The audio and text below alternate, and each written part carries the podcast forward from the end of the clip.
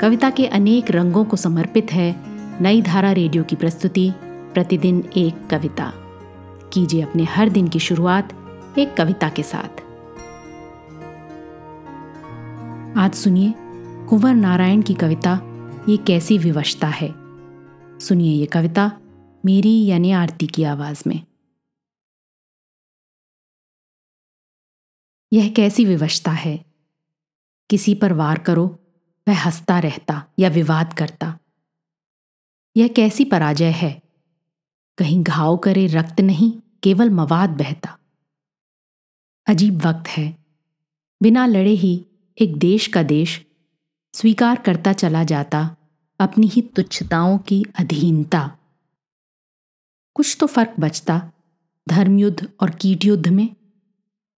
कोई तो हार जीत के नियमों में, स्वाभिमान के अर्थ को फिर से ईजाद करता। आज की कविता को आप पॉडकास्ट के शो नोट्स में पढ़ सकते हैं। आप जहाँ भी प्रतिदिन एक कविता सुन रहे हैं, वहाँ अपने कमेंट्स शेयर करना ना भूलें।